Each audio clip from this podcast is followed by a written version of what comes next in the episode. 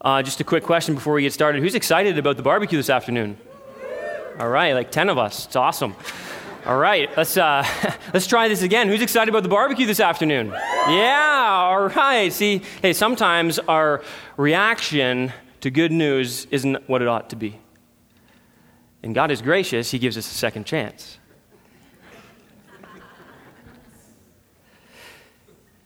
Jonah finds himself in the place where he is facing incredibly good and exciting news. He has just seen and just heard that God has relented from pouring out judgment upon the city of Nineveh. You'd expect when he hears this good news, when he's confronted with it, when he sees it for himself, that his reaction would be excitement, would be encouragement. He would be thrilled with the awesome grace and mercy of God. And yet, what we find out is that his response to the grace of God is not what it ought to be. In fact, look with me Let's back up in chapter 3, and we'll begin at verse 10 just to kind of recap and read the first four verses of chapter 4. Follow along with me. It says this When God saw that they did, or what they did, how they turned from their evil way, God relented of the disaster that he had said he would do to them, and he did not do it. But it displeased Jonah exceedingly and he was angry, and he prayed to the Lord and said, O Lord, is it not this what I said when I was yet in my own country?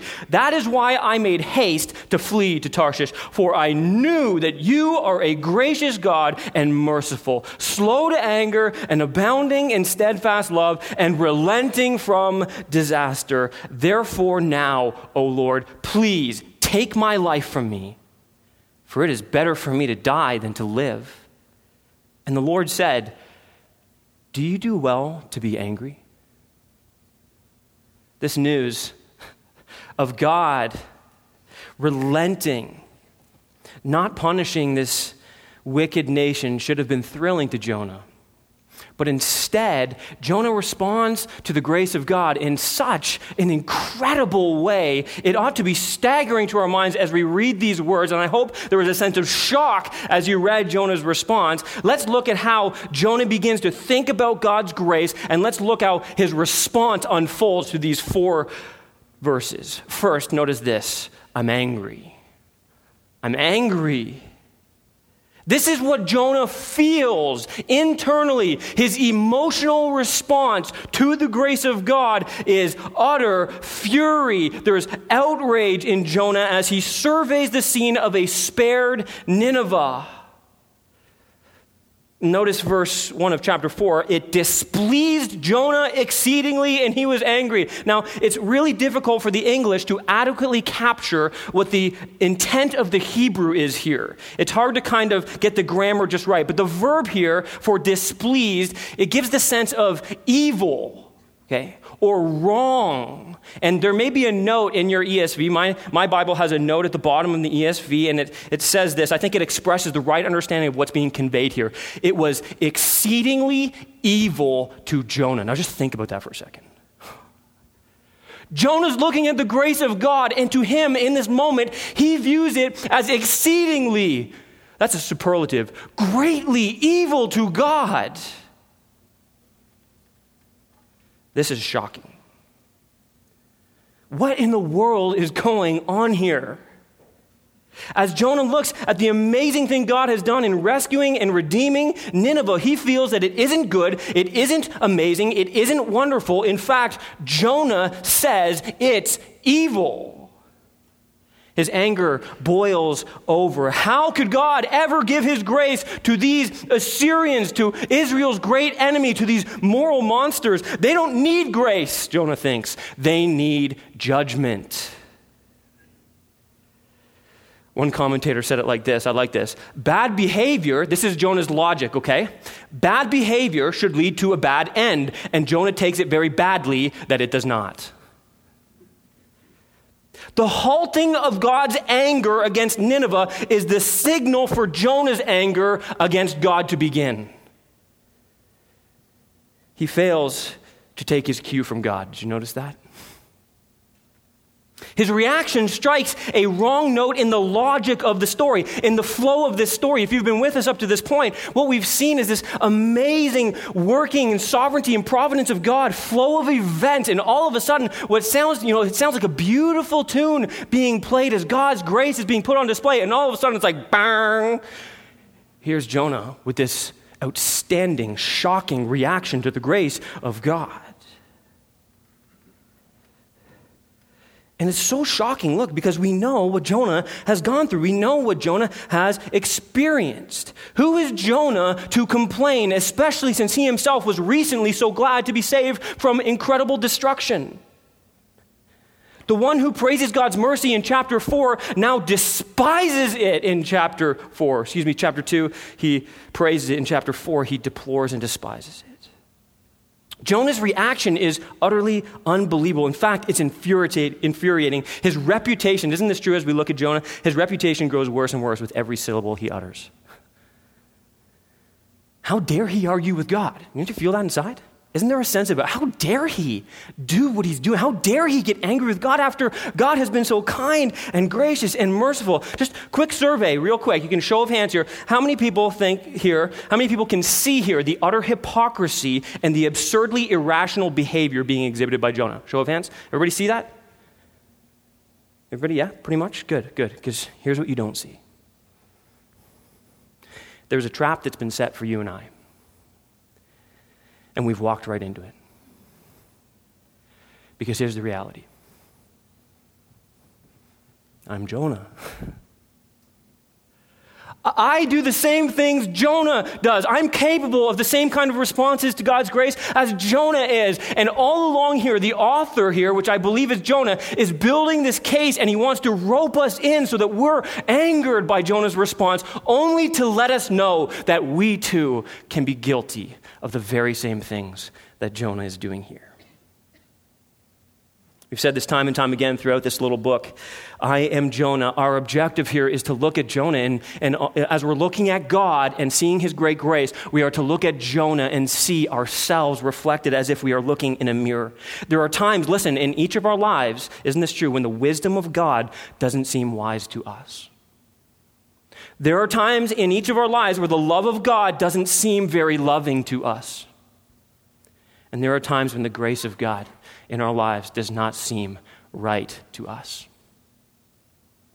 Rather than a rejoicing in God's grace, we can be outraged by it. And I've seen this time and time again in different circumstances and events. In fact, true story.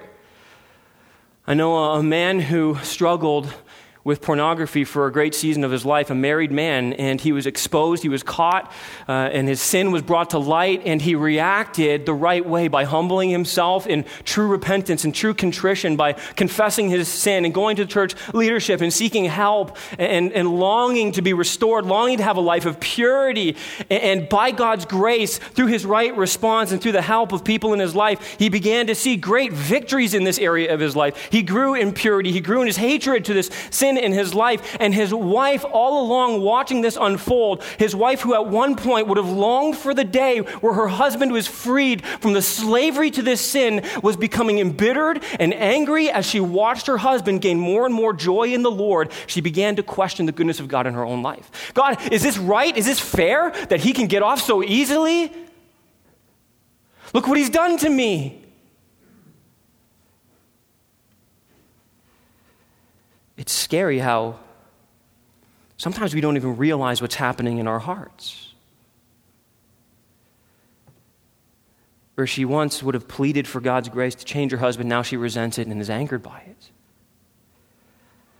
How many of us would struggle with similar things as we looked maybe at a terrorist who's murdered countless people, or a murderer sitting on death row who then turns and asks those whom he has hurt deeply for forgiveness and grace because he has found it in the God of all grace? How many of us instantly want to react with, no, that's not right that somebody should be forgiven for their sins, they deserve punishment for their sins. You see, this impacts all of us to varying degrees. Let me ask you this morning whom would you rather in your life see judged than graced? Whom would you rather see punished in your life than forgiven? Now we see here that Jonah's anger is utterly unfounded, it's irrational behavior. We see how Jonah feels and reacts to the grace of God, but what's really quite amazing is what Jonah actually believes in the moment. Secondly, he believes this look, I'm right. I'm right. I'm justified in believing what I believe here, God. He argues here from the law for the logic of his rebellion. I want you to see what he does in verse 2. Notice this. And he prayed to the Lord and he said, "O Lord, is not this what I said when I was yet in my own country? That is why I made haste to flee to Tarshish, for I knew that you are a gracious God and merciful, slow to anger, and abounding in steadfast love, and relenting from disaster. Do you see what he's just done here? He's justified his previous actions. Now, tell me that doesn't undermine his repentance in chapter 2. Right? Do you know that in your own life? The moment you throw like a justification in in your repentance, Right? I, I, look, I'm so sorry that I spoke to you that way. I'm so sorry that my anger, you know, just I hurt you in my anger, but you really pushed me over the edge. Bam, you just undermined your repentance. Jonah here, listen, he's arguing for the logic of his rebellion. He uses, this is, this is really helpful to understand, he uses his theology to justify his rebellion. You notice what he does there? His knowledge of God is what he uses to justify his rebellion and fleeing from God, to show that it was really originally the best choice. That's what he should have done in the first place. There's a great principle in here for us. Listen to this. Your theology won't always lead you to obedience because your use of theology is dictated by the condition of your heart.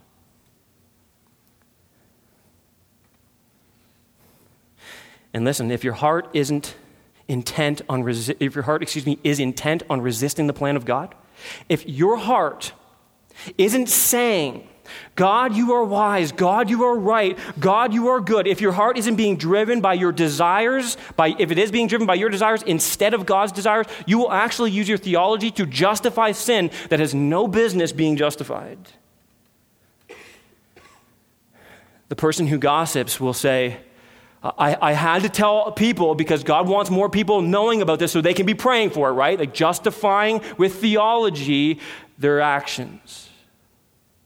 Or, or the man who's climbing up the corporate ladder and, and using manipulation and lacking integrity in doing so, while at the top says, Look, if, if I didn't get here, I couldn't do God's work like I am now.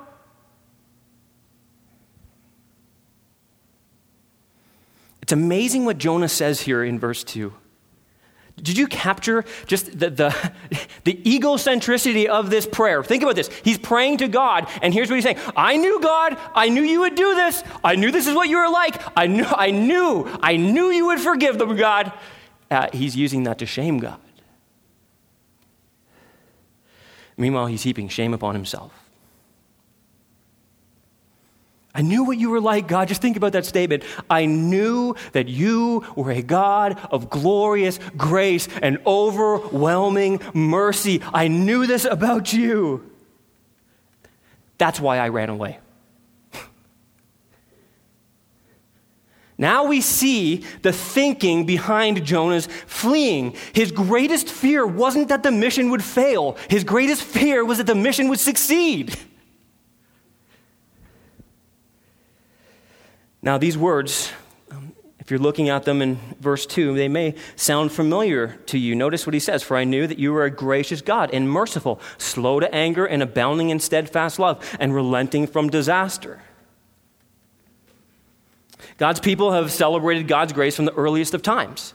God has always put himself forward. He's always revealed himself to be a God of amazing, amazing grace and mercy. And Jonah here, he's actually alluding back to what God declared to Moses in Exodus chapter 34. In fact, it's on the screen behind me. Let's read it together. Look at this. It says, The Lord passed before him and proclaimed, The Lord, the Lord, a God merciful and gracious, slow to anger, and abounding in steadfast love and faithfulness, keeping steadfast love for thousands forgiving iniquity and transgression and sin. You can stop there. See, God declared these words. This is so interesting when you think of the historical context. He declared these words to the people of God after he had rescued them from their own rebellion and sin. Right? Here goes Moses up to Mount Sinai to hear from God and to bring back the commandments of God to the people of God. And think about this all after God had mercifully rescued them, right, from the nation uh, or from Egypt, from bondage and slavery. He brings them out. Moses goes up, he comes back down, and what does he find? He finds the people of God worshiping a golden calf. God is furious at their rebellion. They sinned greatly, and Moses intercedes on behalf of them to God. He pleads with God for mercy. And in that moment, and as every Israelite looked back at that story, what they were reminded of, listen, was that every Israelite knew their sin was great, and they knew the grace of God was greater still. But you see, Jonah had a problem. He felt that God was too slow to anger, that he was too passive in dealing with sin, that he was too merciful.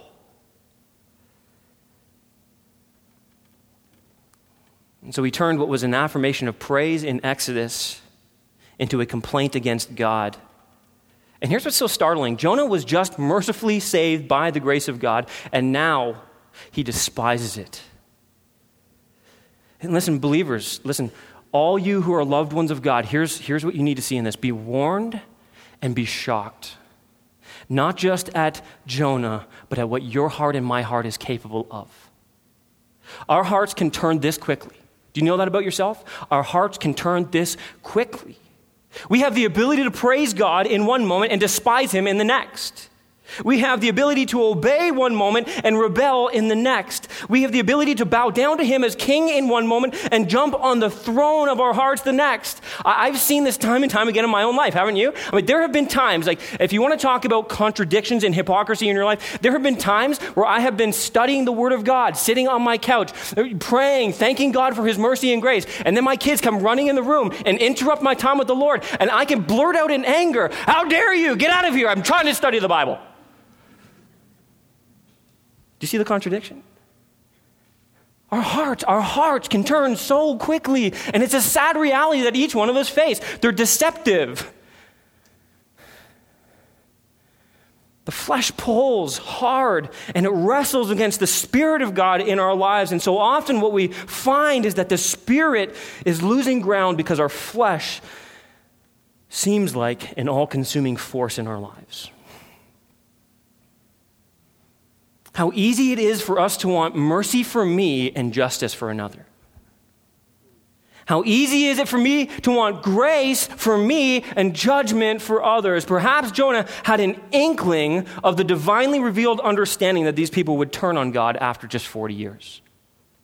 Many commentators bring out this thought that there's, there's potential, strong potential, that Jonah, being a prophet of God, he actually understood that the nation of Assyria, this wicked, terror raising, torture inflicting people, would be used by God to drag Israel off into more bondage and slavery. In fact, if this is true, you can kind of see what's going on in Jonah's heart if he knew that these people who had received such grace and mercy at the hand of this God would turn on him and go back to their wicked ways and their destructive ways, in 40 years, that's exactly what happens. 40 years from the time of Jonah preaching, 40 years after mass revival in the nation or the city of Nineveh, 40 years later, they will turn on the northern tribes of Israel the ten tribes of northern Israel were crushed by brutal Assyrian aggression, so much so that the prophet Nahum prophesied in the time about the kind of terror and destruction. Listen to what Nahum 3 3 says. It's on the slide behind me here. It says this. I think it is. Ah, I see what the problem is. We got the wrong verse. I apologize.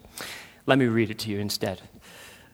It says this Horsemen charging flashing sword and glittering spear, hosts of slain, heaps of corpses, dead bodies without end. They stumble over the bodies. This is the fear.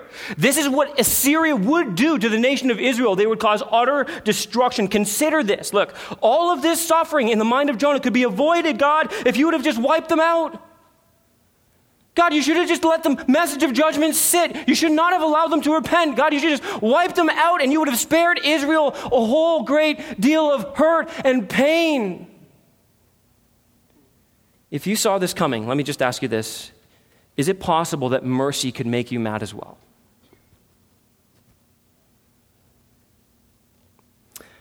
If God had just wiped out Hitler or Stalin or Osama bin Laden, before their great evil atrocities, all of this evil and suffering they caused, it could have been avoided. God, why did you take them out earlier? Why did you let them do what they did? But God let them live. Why? Why, why would God do such a thing? Listen, because of what Jonah knows to be true. Because God, He is slow to anger and abounding in steadfast love. He is gracious and merciful. And here's, here's the problem that's Jonah's complaint. Maybe, maybe if I can personalize this for a moment for you, maybe you have experienced great evil in your life too. Maybe you have been deeply hurt by others. Maybe you have suffered greatly and unjustly. And you look at the circumstances in your life and the pain you've gone through, and all that you've had to endure in this life, and you just you look at, at, at what's happening with these individuals, and you, it seems, right? It seems that God is not only letting them off the hook, He's actually sometimes allowing them to prosper. And you know, maybe you think like Asaph in Psalm 73, and you're looking at this and like, God, how do you let the evil ones prosper? How come they're not being punished? And you look at that and you say, Look, God, you could have intervened. You could have stopped this, but you didn't. And I suffered instead. You see, grace means that God may bless people who have wronged you. Grace means that God may bless people from whose sins you have suffered. And when that happens, you may find yourself asking, why doesn't God give them what they deserve? Sometimes God may seem to bless the wrong people. His grace may appear to be misdirected. And our reaction may be, that's not right, God. That's not right. And here, here Jonah wants to become the advisor to God. He wants to declare to God what is right, what is wrong. He wants to justify himself and his opinion and his thoughts and his feelings.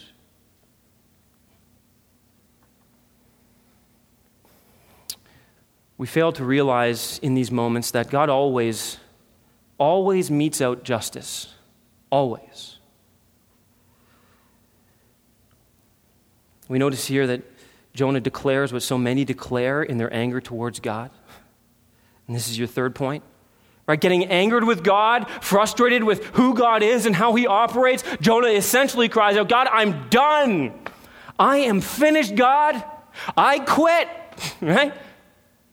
I'm no longer working for you. I won't be your mouthpiece to your people any longer, God. There's no way over my dead body. That's what he's saying. I mean, look at, look at the place that Jonah gets to in verse 3. Therefore, now, O Lord, please take my life from me, for it's better for me to die than to live.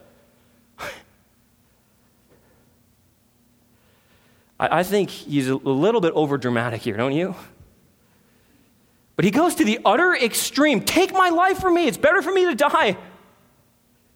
You see, Jonah did not want to live in a world and submit to a God who has mercy on and rescues his enemies. This is the ultimate statement that Jonah is making. God, if that's who you are and that's how you operate, then here's my declaration to you that's not fair. That's not fair. He is declaring, God, you don't know what you're doing. You know, an expression of our sinful pride is that we, we love to, isn't this true? We love to make so much of our own freedom and so little of God's. We feel that we must be free to choose or reject Him, but we do not feel that He should be free to choose or reject us. We love our own autonomy and our own independence, but when it comes to God being autonomous and independent, well, that's a whole other story. Now, most people would not object to God stepping into people's lives to save them, right? Everybody agree? And nobody objects to, to the grace of God in stepping into people's lives to save them. The problem people will often struggle with is that God does not seem to step into the lives of everybody and save them. He, does this in the lives of some, but not in the lives of others. In Romans chapter 9 13, Paul addresses in, in really at the heart of the issue the very same question that Jonah is asking of God or declaring to God. And listen, here's what grace says, okay? Romans chapter 9. Look at it behind me there. It is as it is written, Jacob I loved, but Esau I hated. These six words have caused more turmoil and massive problems in the hearts of so many individuals. But the meaning, you see, people they, they kind of you know, finagle about the meaning, and this is what it could mean. But the meaning, I believe, is so crystal clear. Listen, here it is God is free to go after Jacob, and he is under no obligation to go after Esau. And the Apostle Paul, as he writes these words, he's answering the same objections to God's grace as Jonah is presenting. Can God save whomever he wants? Really, God, can you really do whatever you want? That's what Jonah is concerned about here. I wonder right now if you're wrestling with that thought in your own heart. Really? Really? God, can, can he really? Can he really save whomever he wants? And if you're wrestling with that question in your heart, I just want you to know that Jonah is wrestling with that exact question here in the text. And Paul wrestles with that exact question because that's the question that, that people in, in the church in Rome were wrestling with too. Right? If we see the mercy of God, we see the grace of God, we see the salvation of God, and we understand that to its greatest extent, then we understand this that at the end of the day, God is the one responsible for choosing whom he will save. And that means, right, logically, that he does not save everybody.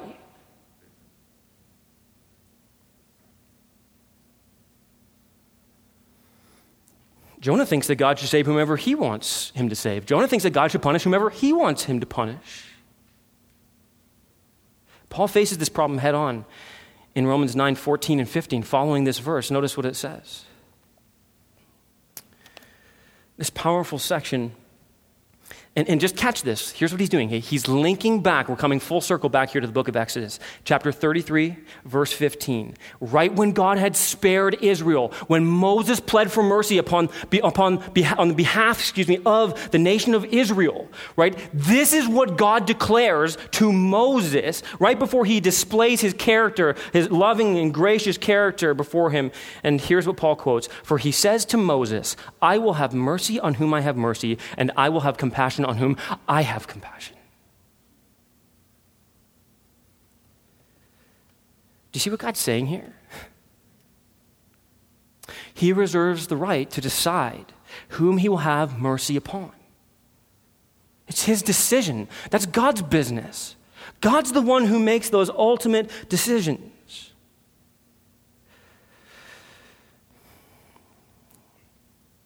Paul would say, as people tried to object in verses 19 and 20. Uh, verse 20 is just a stunning, stunning verse that puts us in our place before God. But who are you, O oh man, to answer back to God? Well, what does molded say to its molder? Why have you made me like this? Has the potter no right over the clay to make out of the same lump one vessel for honorable use and another for dishonorable use? You see, God is the one who's ultimately in control. And there's a few things that we can draw from this just by way of, of personal application to our own lives. Here's some principles I think that are helpful, and I'll tell you why in a minute. First, notice this nobody has a right to God's mercy. Nobody. Nobody has a right to God's mercy. It's a gift of God's grace. It's always been a gift of God's grace. Secondly, notice this God is under no obligation to save anyone. He's not, he's not obligated to. He didn't have to save anybody. Third, just think about this we don't want what's fair. Trust me, you don't want what's fair. If God, if, if you're sitting here and say, well, this doesn't sound fair, I'm telling you right now, you don't want what's fair because God doesn't give what's fair. That's what grace is. He doesn't give you what's fair. He doesn't give you what you deserve. He doesn't give you punishment, instead, He gives you grace. And if all those things are true, and I believe the scriptures are so powerfully clear on this, listen to this, then we have no right to complain, but we are obligated to rejoice. I just want you just to sit on that for just a minute and meditate upon that. If this is true, if you're, if you're in here today and God has saved you, if you have a saving relationship with God through Jesus Christ, if you have believed that Jesus Christ is God in flesh, that he lived the perfect life that you could not live, that he died the death that you deserve, that he rose from the grave, conquering sin and Satan, that he set you free from bondage and slavery to it, and that he provides for you eternal glory with him. If you believe that, and if that has impacted your heart and is changing your life, listen to this that is all, all a gift of God's grace for you. All of it. And if that's true, listen, then, then all we can do is step back and say, God, I didn't deserve this. You were not obligated to save me. You didn't give me what I deserved. God, instead, you showered your mercy upon me. Hallelujah. You see, all of this is intended by the Apostle Paul to evoke one powerful response. As we understand this, listen to what he says. I'll just read it for you. In chapter 11, verse 33, he says, Oh, the depth of the riches and the wisdom and knowledge of God! How unsearchable are his judgments and how inscrutable his ways! For who has known the mind of the Lord, or who has been able to be his counselor? Or who has given a gift to him that he might be repaid? For from him and through him and to him are all things. To him be glory forever. And all God's people said, Amen. You see, the only thing that he can shout after he understands his grace towards him is, Oh, oh, my heart is so full. And you see, Jonah should have gotten to the place he should have been brought to the place even now. And as we read this final verse, listen where he says this I'm wrong. I'm wrong. I've got it all wrong, God.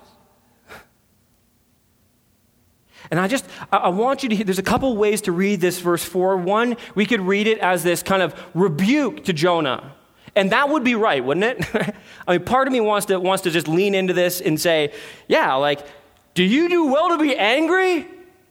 Who do you think you're talking to? But, but listen, I don't think that's the sense of what's being communicated. And I don't think it's the sense of what God is doing. I don't think he's rebuking Jonah here because of what comes next. Because what we see, and this is, listen, this is so helpful for us to understand. What we see is this a man who's so rebellious, who's so hard hearted, who's turning his back so greatly on the mercy and grace of God, who thinks he knows better than God. Look at what he's receiving in this phrase from God is grace from God. God's saying this. He's saying, look, even though you're an idiot, right? Even though you're a fool, I'm not done with you. I'm not done with you. And so here's how I, I can. Can you picture a, a, God, you know, counseling Jonah here with me? You know, think of like a biblical counseling setting. And can you can you see this angry rant from from the counselee Jonah to God in the counselor's office, and God taking off his glasses, leaning across the desk, and saying, "Do you really think you have the right perspective on things? Do you really believe you have a right to be angry?"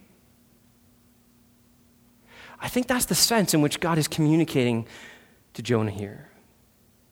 Jonah, do you really think you're seeing this properly? Or is it possible that you fail to understand the circumstances properly because you don't see yourself properly?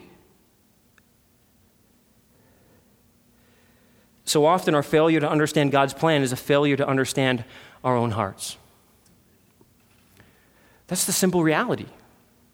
We, we can't make sense of what's. going. Look, sometimes there's tension and there's mystery, right? We understand the secret things belong to God, and so there are things that we just we cannot understand this side of heaven, and we take it by faith that God is in control, that God is doing what is right and good, and justice will be meted out in its appropriate ways. But so often, the things that we could understand, we are unable to understand because we're not dealing with the issues in our own hearts. And I believe that's what's going on here with Jonah. I mean, what's happened to Jonah? Do you think about that? Like, how did he get here? This guy's a prophet of God. This guy is, is one who has been used to help mature other people in the faith. How, how in the world has he got to this place where he can say this kind of stuff to God? How can a man who's experienced and celebrated God's grace now be so repulsed by it? How is this possible? And as we look at Jonah and ask, How is this possible? let us look at our own hearts and ask the same question. What was happening in Jonah's heart can happen in your heart and mine.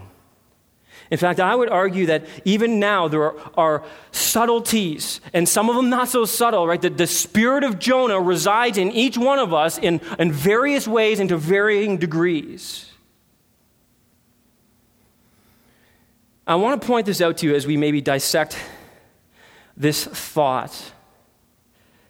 Why is Jonah wrong in his perspective? How has he got to this place? Well, I want you to see this. This is really, really compelling, I believe. But Jonah's prayer is laced with first person pronouns. Okay? So, in other words, in three verses, there are nine times where you hear the words I or my.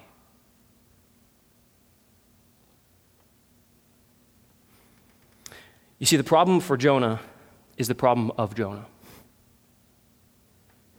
God is small and he is big. Once again, we're reminded that our sin and selfishness is our greatest enemy. And when it's all about me, we can't see properly, we can't discern rightly, we can't acknowledge the grace of God the way we ought to. And I think as we just look at Jonah for a minute, and kind of do a case study, I think we can see at least three things. Three things that seem to have impacted his thinking about the grace of God. And let's just kind of look at those quickly. The first is this legalism. Legalism. He looks at Nineveh and he produces this equation in his mind. Evil people deserve judgment. The enemies of God's people deserve condemnation. You do what's wrong and you get judged. This is the way it should work. And what happens here is this He leaves no room for grace with others, but he expects it for himself. That's a legalist. Oh, I deserve grace. I deserve, but other people, no. Law, law, law. Hold them to the demands of the law. Me, no. Don't worry about it. I just grace, grace over here. He holds everyone else under the law and externally presents himself as being more worthy of God's grace. He begins to believe that he is somehow deserving of God's grace. You see, this is self righteousness to the max. Right? And listen, don't, don't, don't believe the lie that this can't happen to you. I don't care how long you've been walking with Christ. And, you, know, you just look at your life. Every once in a while, there will be little glimpses that all of a sudden you are beginning to believe that you are somehow worthy of God's grace, deserving of God's grace. And that's a lie. But this is Jonah. He wants it for himself. That's chapter 2. He celebrates it for himself. That's all chapter 2. When you get to chapter 4, how dare you do that for others, God? This prayer is all, in all of its me centeredness, is reminiscent of the older brother's rant against the father in Luke chapter 15. In fact, keep your finger in Jonah and turn to Luke 15 for a minute.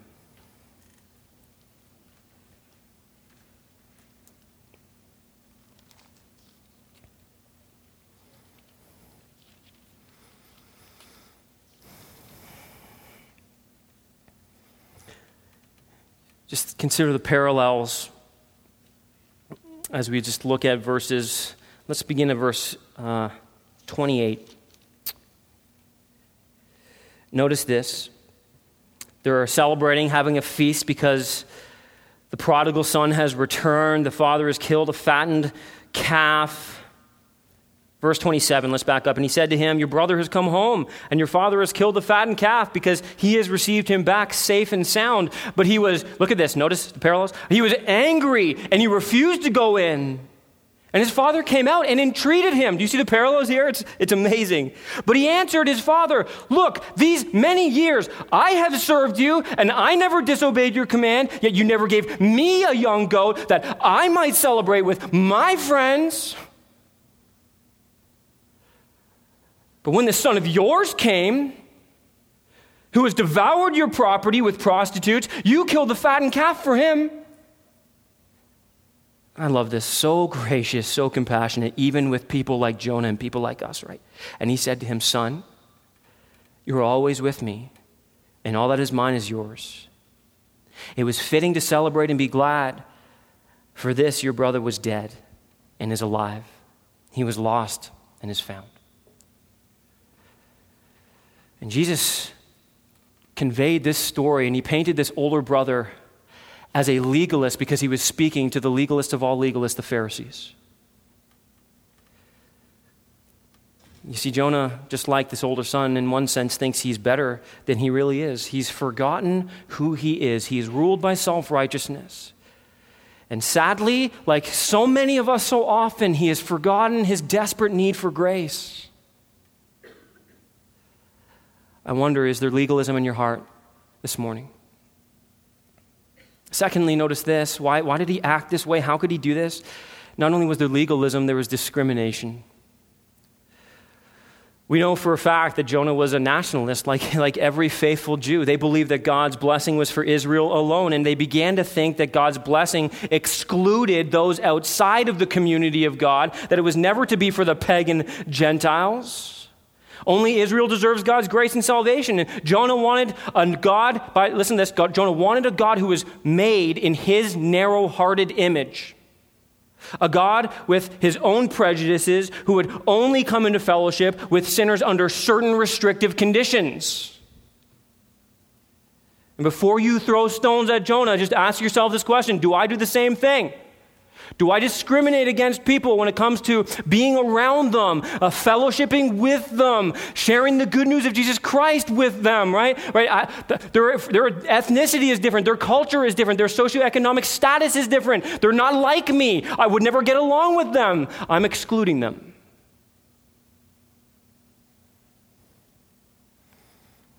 You see, we're not that different than Jonah. Finally, and I think this is really at the heart of it. You want to know why I think Jonah was so upset with God? Preservation. Preservation. He believes he can no longer represent God and he prays for death. You think about that for a second. Over my dead body, God, just kill me now. I cannot go on. How can he say that? Like, that is so extreme. What would motivate that kind of reaction to the grace of God? I mean, even if you're upset, to go to the lengths of saying, I no longer want to live. Why? What would motivate that thought? Listen, it's preservation of his reputation. Remember we began this book? We said, you know, Jonah, he's so consumed with his own comfort, his own lifestyle. He's so consumed, like, he's got it great. He's prophesying to people who love him. He's prophesying during a time of great blessing, right? This is awesome. The, listen, he's prophesying prophecies that tell that God's enemies are being pushed back, right? People like the Assyrians are being held at bay. Now, think about this for a moment. He, he's done his job. He's gone in, he's declared judgment, he's seen the salvation of God. Where does he go now? Home. He's, he's going to walk back into the same village he came from. He's going to go back to the same people he's been living with, the same people who have loved him and honored him and cherished him. Look what you've done for Israel. And he's got to go and say, oh, by the way, uh, I was just used by God to declare God's salvation for the people we hate the most, the people we fear the most, the people who are going to come and destroy us in 40 years. Can you just, can you just, his reputation would be in shreds. You did what? What, what are you thinking? Why didn't you flee to Tarshish? I tried. I tried. How could you let God do this? I told him what I thought. I'm not happy about this either.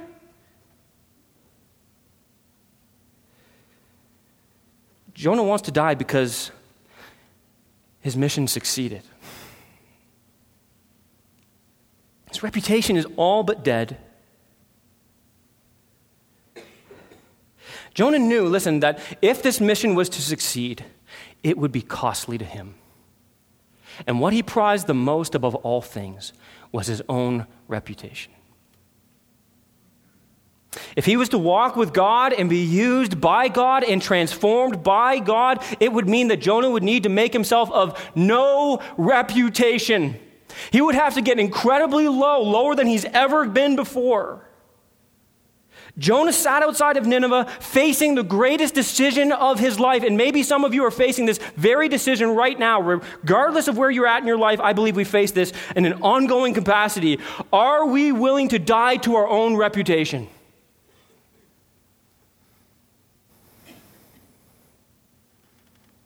I wonder if you just take a moment and examine your heart. Are, are you willing to die to your reputation? Are you willing to die to the comforts of this life? Are you willing to die to the power and the prestige and the honor and the glory of man? Are you willing to lay it all aside for the sake of Jesus Christ? Did you know that that is the very call of salvation? No one can come to me unless he's willing to hate his own life, die to self, to declare I'm no longer my own, but I've been bought with a price. But you see, the blueprint for this kind of radical self denial is found in the greater Jonah, isn't it? It's found in Jesus Christ himself. Jesus Christ, listen to these words from Paul. He says, Have this mind among yourselves, which is yours in Christ Jesus who, though he was in the form of God, did not count equality with God a thing to be grasped, but emptied himself by taking the form of a servant, being born in the likeness of men, and being found in human form, he humbled himself by becoming obedient to the point of death, even death on a cross. The King of heaven gave up his reputation to become one of us, that he might rescue us. The real question for Jonah and for us is this are we willing to be like Christ? This is the heart of the matter. And really, it's always the heart of the matter. Does God's grace cause you this morning to resent or to rejoice? Does it make you spiteful this morning or does it make you thankful? All of us have the seeds of the spirit of Jonah within us. Every one of us has to wrestle with our heart and the tendencies within to be diverted from God and to reject and to dismiss and to despise the grace of God. We're all capable of this, and some of us are doing it right now. What's truly amazing is that this God, in His grace, lovingly saves and deals with sinners like that. That's what God is doing with Jonah. He's not kicking him to the curb and he's not kicking you to the curb. He's not despising you and he's not punishing you and he's not saying, How dare you? What he's saying is this Do you really believe your perspective on me is right? Come and see. Come and see that I am good. Come and see that I have showered my grace and my mercy upon you. Come and see that my love overflows to you. He's done that in Christ Jesus, hasn't he? He's taken those who are far off and he's brought us near. He's taken enemies and made them his friends. He continues to do that every day of our lives. Isn't that awesome news? Every day of our lives, in our rebellion, God relentlessly, relentlessly pursues us. What an amazing God of grace we serve.